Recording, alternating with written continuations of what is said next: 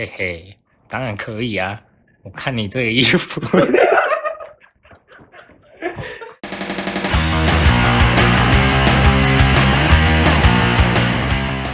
大家好，我们是三个傻逼，我是主持人诺。我是运财分析师 Joe，我是资深赌徒 Loser。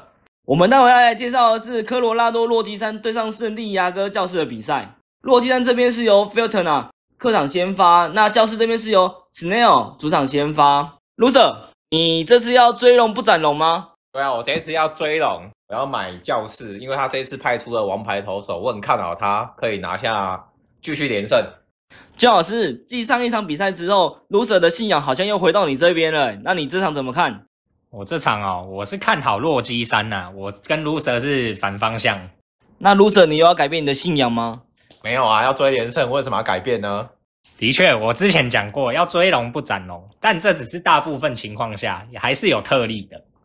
我们看一下这一场好了，你看洛基山他派出了这个投手啊，防御率五点八六。教室这边派出了王牌先发投手，防御二点四三，然后教室在五连胜，洛基山在二连败。对，没有错。然后你看哦，洛基山他在客场他的胜率是非常非常低的，只有二十二胜五十四败而已。那为什么周老师你还要投洛基山？这就是所谓的富贵险中求，人多的地方不要去。我不知道你们还不记不记得这句话？非常记得。对，除了要追龙不斩龙以外呢，我们还是要富贵险中求，人多的地方不要去，尽量走冷门的，因为很容易爆冷。可是它的数据很漂亮嘞，教室的数据。所以啊，你看教室才会让到二输嘛，它才会让二点五，所以这个盘口是非常巨大的。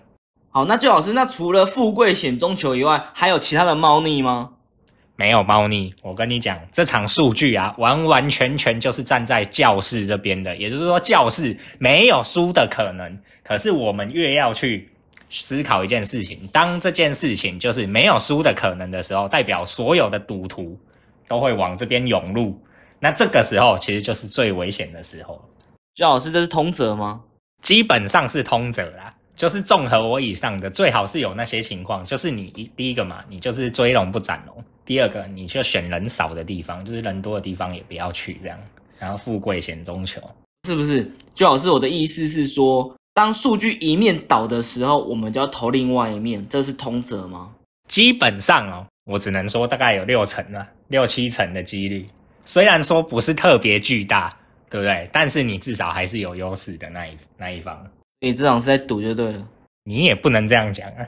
旧老师哦，是根据经验法则来判别这一场的。那旧老师，那你的经验是你过去投这样子一面倒的对边的时候，你大概都胜率是几成？我大概有八成的把握。太棒了，那 loser 是不是要要输了？不会啊，我相信王牌投手。所以这个时候你不相信旧老师了？我相信我自己的信仰，我看好会过，就很大机会会过。好，那我们就来看，到底明天的比赛是旧老师的富贵险中求，还是 loser 的信仰会获胜呢？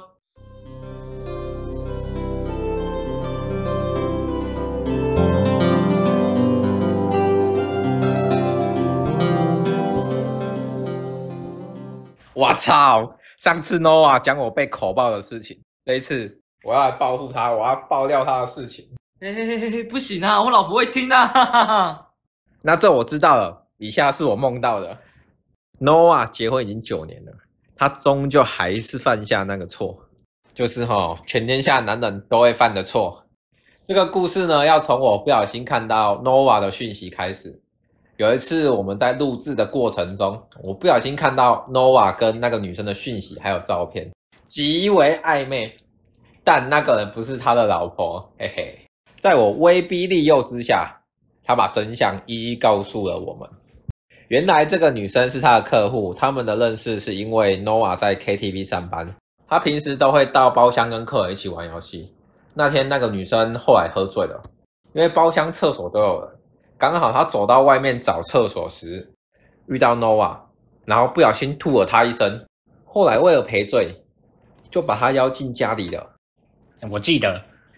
那个诺瓦说，他那天去女生家的时候是装成水电工去的，因为那女的说她已经结婚了，还有个老公，而且家里面有监视器，所以他要求 Noah 穿着水电工人的衣服，带着工具箱过去。Noah 说好，但是他并没有水电工的衣服，没有工具箱，他当下就立马冲出去买。但是他当时候心里面想哇，这女的应该太会玩了，遇到高手了。这样，Noah 接着说。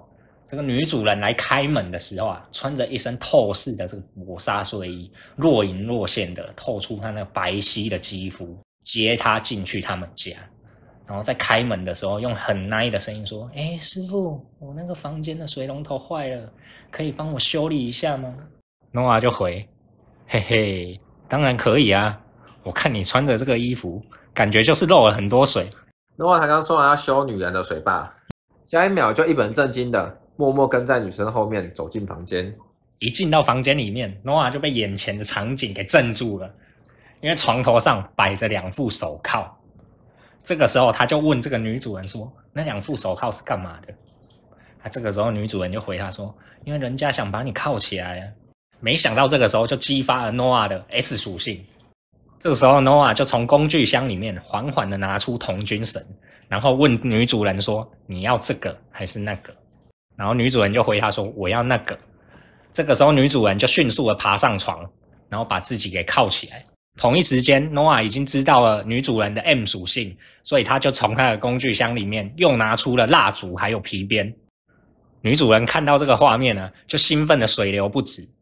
于是诺瓦就拿着皮鞭鞭了一下这只母狗，然后悄悄的在他耳边说：“你老公是没办法满足你。”就在这个时候。